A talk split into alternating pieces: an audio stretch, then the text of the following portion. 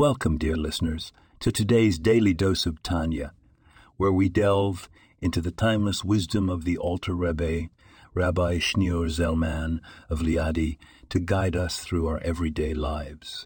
In today's teaching, we explore a powerful idea from chapter 32, known as the chapter of Ahavas Yisrael, the love of a fellow Jew. The Alter Rebbe illuminates the concept that every Jewish soul is a part of God above, a literal piece of the divine. This intrinsic unity among Jews is likened to a body with many parts, each part essential, each limb and organ connected to the same soul. What does this mean for us in practical terms?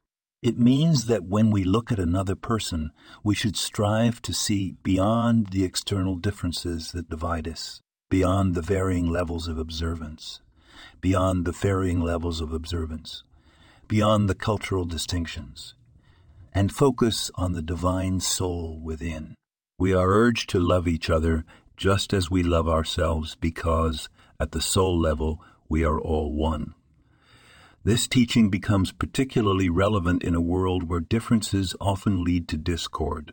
It encourages us to look at our fellow with a benevolent eye, to see the good within, and to act with kindness and empathy. When we realize that we are all connected and that every person you meet is a reflection of the divine, it becomes easier to extend love and compassion.